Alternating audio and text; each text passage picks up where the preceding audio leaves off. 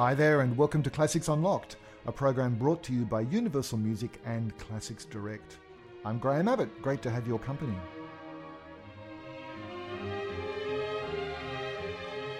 It seems that every form of human endeavour has its heroes. Whether you're into painting, politics, or parkour, there's always a pantheon of people who've somehow excelled and are greatly admired. The arts, of course, have their heroes too. Painters like Picasso, Da Vinci, or Monet. Sculptors like Michelangelo, Bernini, or Brancusi. Architects like Palladio, Wright, or Gehry. The list is endless.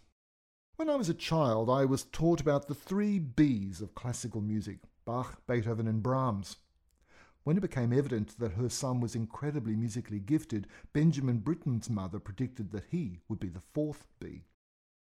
Such galleries of notables are helpful to a child starting to come to grips with an art form, but the establishment of a rigid canon can lead to a lot of wonderful things being missed.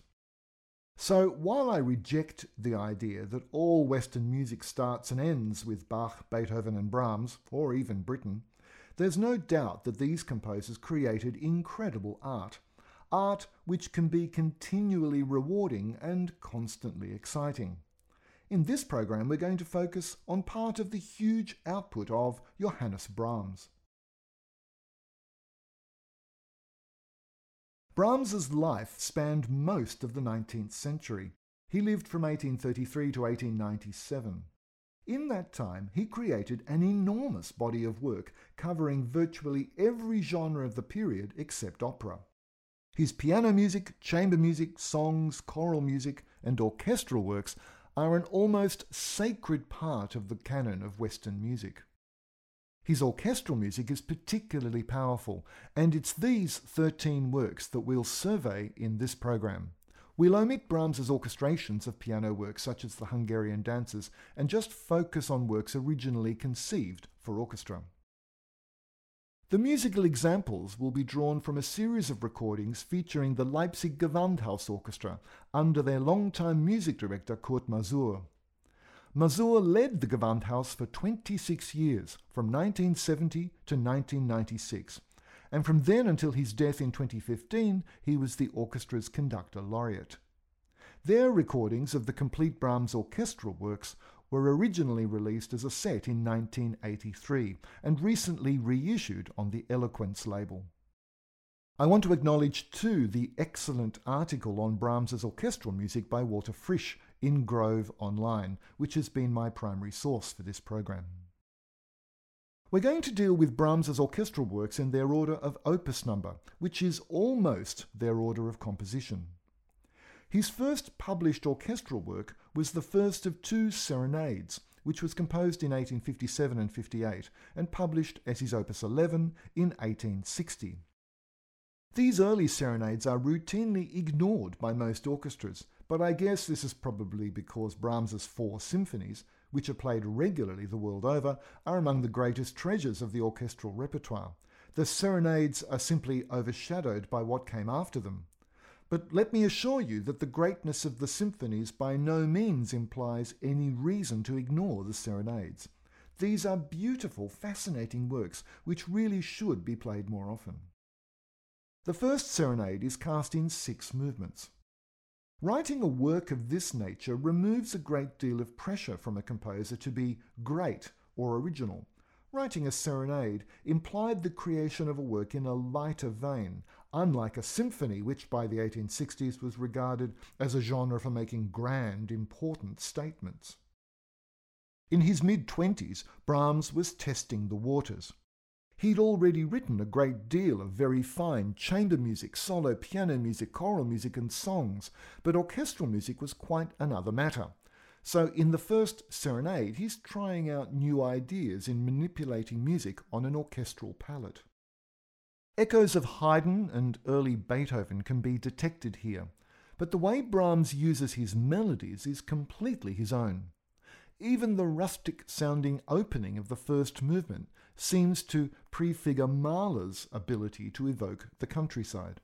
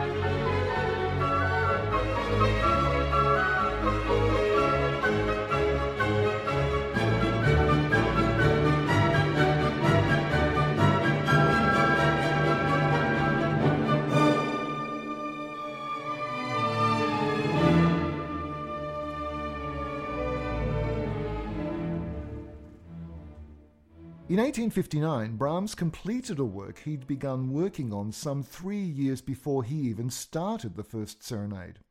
This was the first piano concerto, a magnificent, powerful work which inhabits a world of drama and invention light years away from the serenades. Mom deserves the best, and there's no better place to shop for Mother's Day than Whole Foods Market. They're your destination for unbeatable savings, from premium gifts to show-stopping flowers and irresistible desserts. Start by saving 33% with Prime on all body care and candles. Then get a 15-stem bunch of tulips for just $9.99 each with Prime. Round out Mom's menu with festive rosé, irresistible berry chantilly cake, and more special treats. Come celebrate Mother's Day at Whole Foods Market. When Brahms started work on this music, it was originally planned as a work for two pianos, after which he toyed with the idea of making it a symphony. After a year or so, he decided to put his ideas into the form of a piano concerto, and it was in this form that the music was premiered in Hanover in early 1859. Brahms himself was the soloist, and it was published as his Opus 15 a year or two later. If early Beethoven was a model for aspects of the First Serenade, then it's clear Beethoven's Ninth Symphony provided some of the inspiration for the first movement of the First Piano Concerto. The finale seems to pay a debt, in terms of its structure, to the equivalent movement of Beethoven's Third Piano Concerto. But whatever the springboards Brahms used, the resultant sound world is entirely his own. It's a work of dark, driven impetuosity, which is nonetheless superbly controlled and inventive at every turn. It's also interesting that the composer uses exactly the same orchestral forces in the concerto as he did in the first serenade, but what a different effect they have. This is the opening of the finale. The soloist is Mischa Dichter.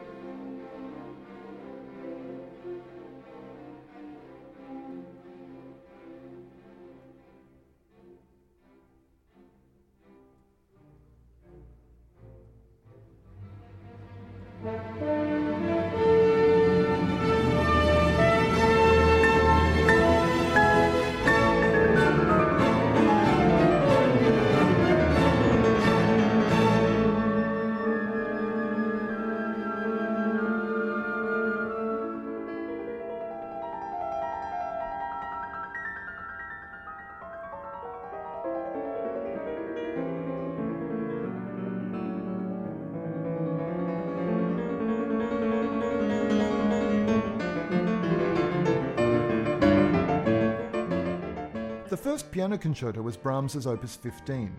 His second serenade was published before the concerto but given the following opus number, 16, I assume because 15 had been reserved for the concerto.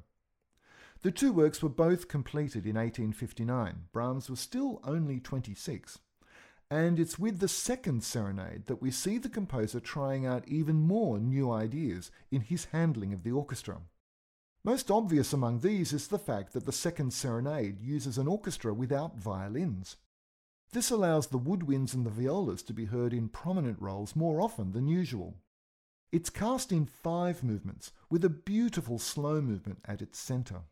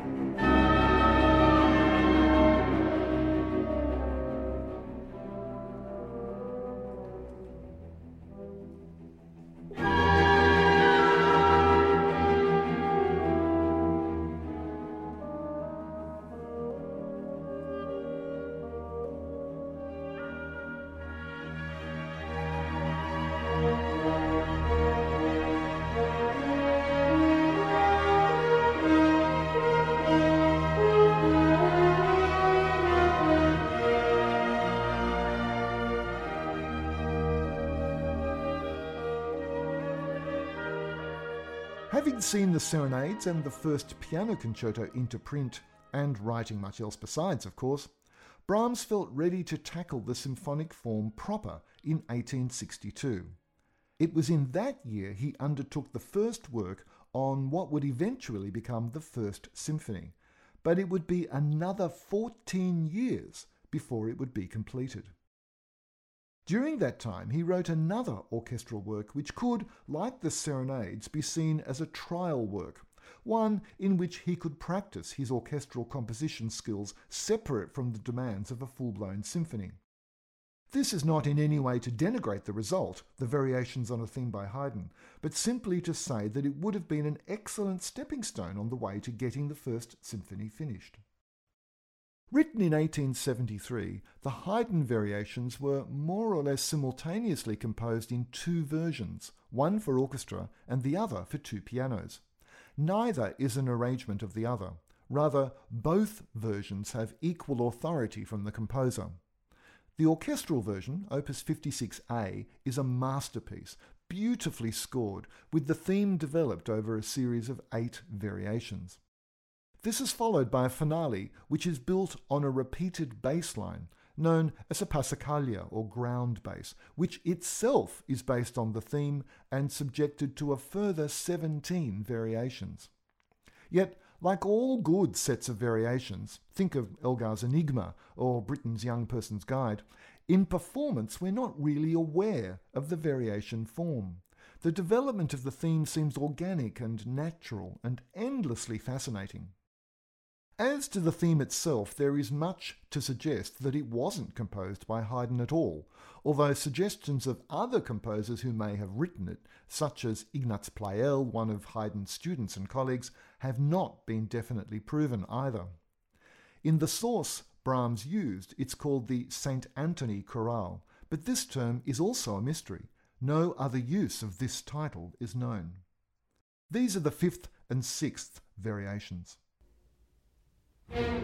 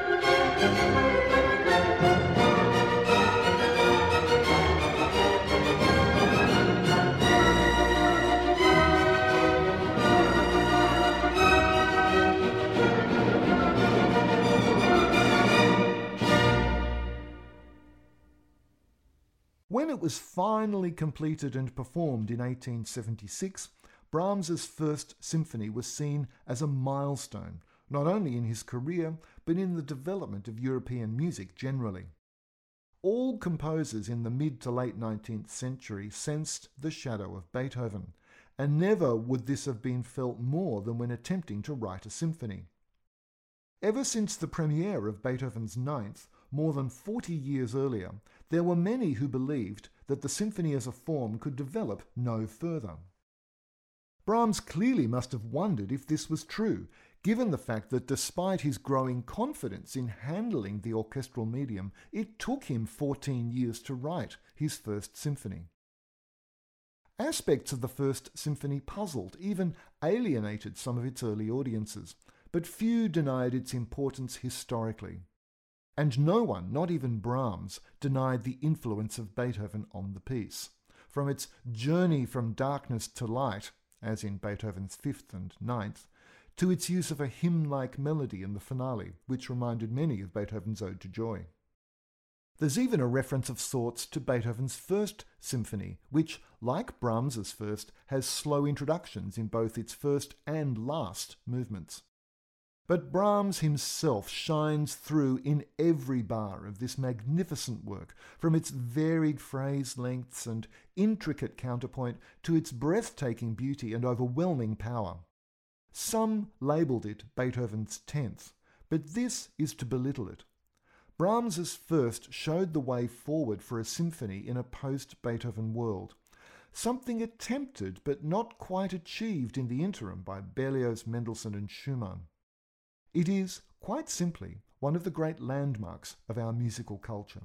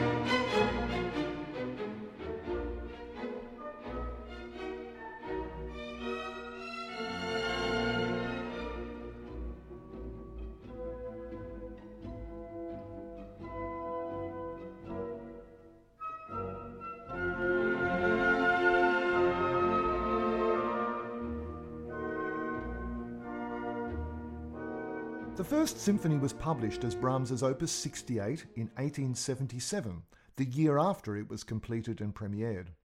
What's staggering is in that same year he wrote the Second Symphony. Fourteen years to write the first, less than a year to write the second, which was premiered in December 1877 and published the following year as his Opus 73. Mom deserves the best, and there's no better place to shop for Mother's Day than Whole Foods Market. They're your destination for unbeatable savings, from premium gifts to show-stopping flowers and irresistible desserts. Start by saving 33% with Prime on all body care and candles. Then get a 15-stem bunch of tulips for just $9.99 each with Prime. Round out Mom's menu with festive rosé, irresistible berry chantilly cake, and more special treats. Come celebrate Mother's Day at Whole Foods Market. Contrasts of almost every kind are drawn between the first two symphonies. The dark, tragic overtones of much of the first give way to a sunny warmth in the second. But as always with Brahms, there is much to discover beneath the surface, not least the ingenious way in which his themes are developed and varied throughout. The second is perhaps the most easily accessible of the four Brahms symphonies for those coming to his orchestral music for the first time but it's no less skillfully constructed than the first and contains a wealth of fascinating detail for the astute listener. This is the opening of the finale.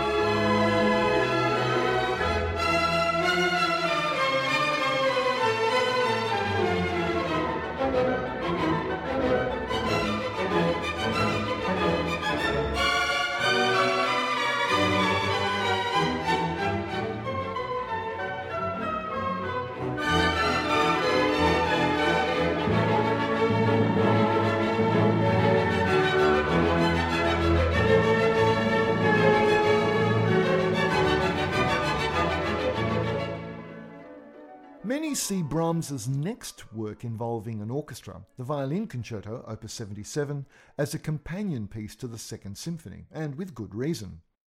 Written for, dedicated to, and premiered by the famous Hungarian violinist Joseph Joachim, it's in the same key as the Second Symphony, D major, and both have extensive first movements in 3 4 time. Despite some reservations among its early hearers, the Brahms Violin Concerto is nowadays an absolute cornerstone of the violin repertoire. Along with the Beethoven, Mendelssohn, and Tchaikovsky concertos, it's regarded as one of the four great violin concertos of the 19th century. This is the opening of the finale. The soloist is Salvatore Accardo.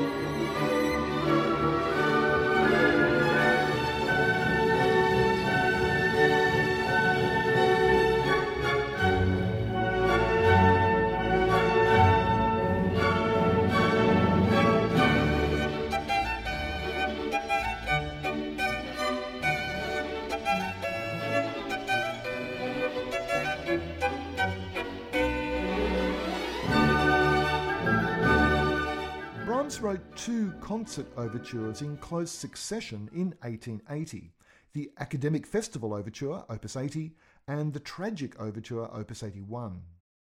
The former was composed as a gift for the University of Breslau in response to their offer to Brahms of an honorary doctorate. It's a rather cheeky piece, using a number of well known student songs and ending with a grandiose setting of that timeless university standard Gaudeamus Igitur.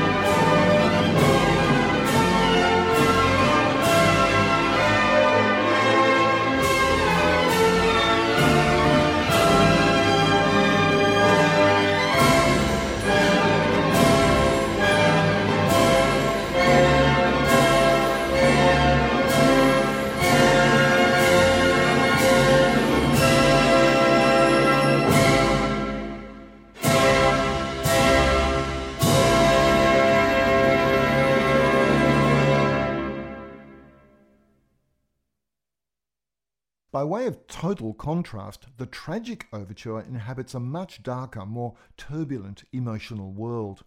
There's no story behind the piece, it doesn't depict a particular tragedy. Rather, the title simply describes the mood of the music, which was deliberately designed as a foil to the academic festival.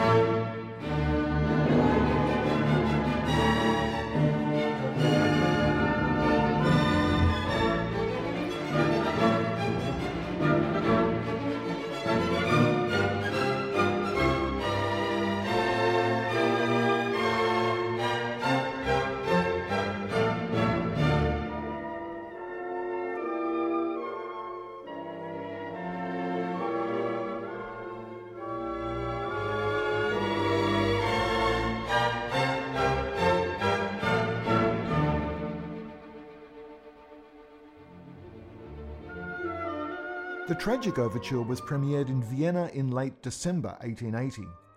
Eight days later, in early 1881, it was played again at the University of Breslau in the same program which saw the premiere of the Academic Festival Overture. It was in 1881 that Brahms wrote his next orchestral work, the mighty Second Piano Concerto. I say mighty because despite the power and drama of the youthful First Piano Concerto, Brahms now, more than 20 years later, produced a work of incredible breadth and maturity, which in some ways puts the first concerto in its place. Many have made the comparison in terms of the first concerto being a youth, whereas the second is an adult. The second piano concerto certainly breaks new ground. It's in four movements rather than the traditional three for a concerto, and it lasts about 50 minutes in performance, making it one of the longest concertos in the standard repertoire. But in those four movements, Brahms explores worlds and creates musical tapestries which are completely new. There's a major solo for the principal cello in the third movement, and the finale covers a multitude of emotional worlds. Brahms himself was the soloist at the premiere in Budapest in 1881, and he went on to perform the work many times across Europe. In this recording of the opening of the fourth movement, the soloist is Mischa Dichter.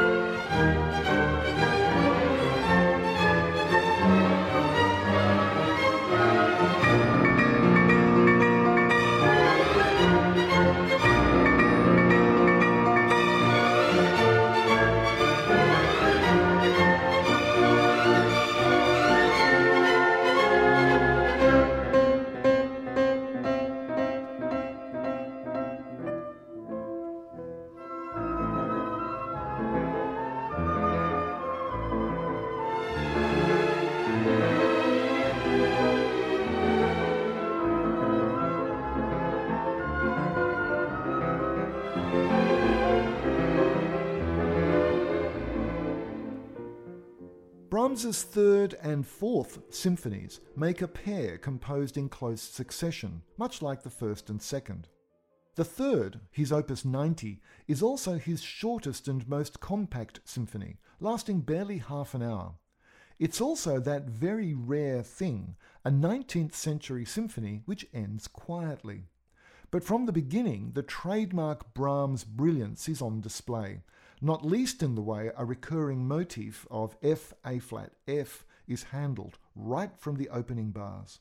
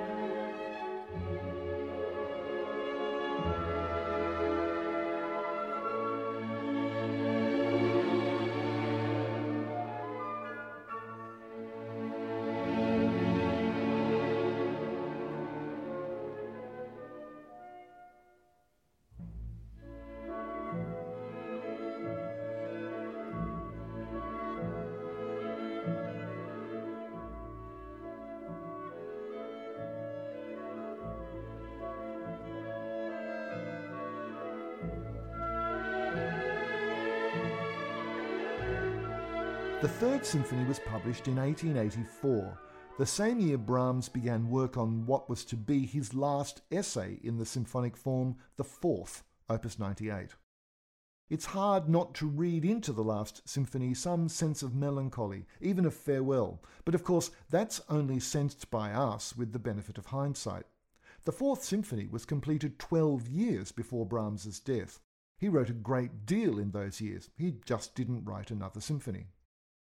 The fourth also provides us with perhaps the best example of something which is a recurrent feature in so much of this composer's music an ability to take ideas from the past and yet make them sound totally new.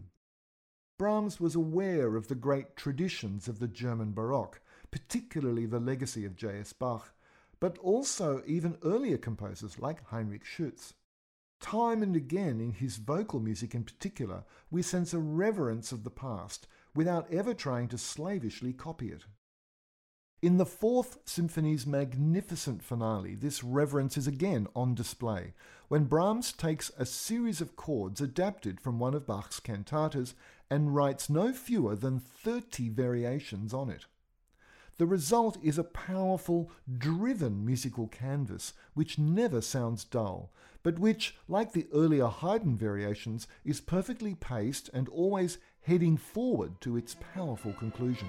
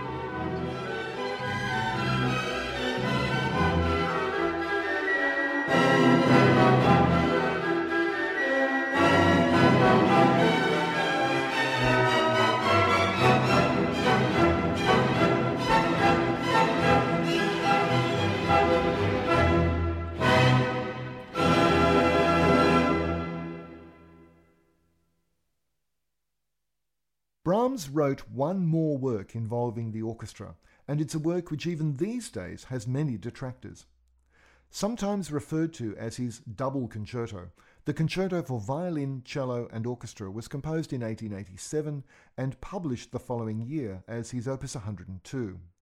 It was written for Josef Joachim, who had premiered the violin concerto, and the cellist Robert Hausmann. These musicians gave the premiere performance with Brahms conducting in Cologne in October 1887.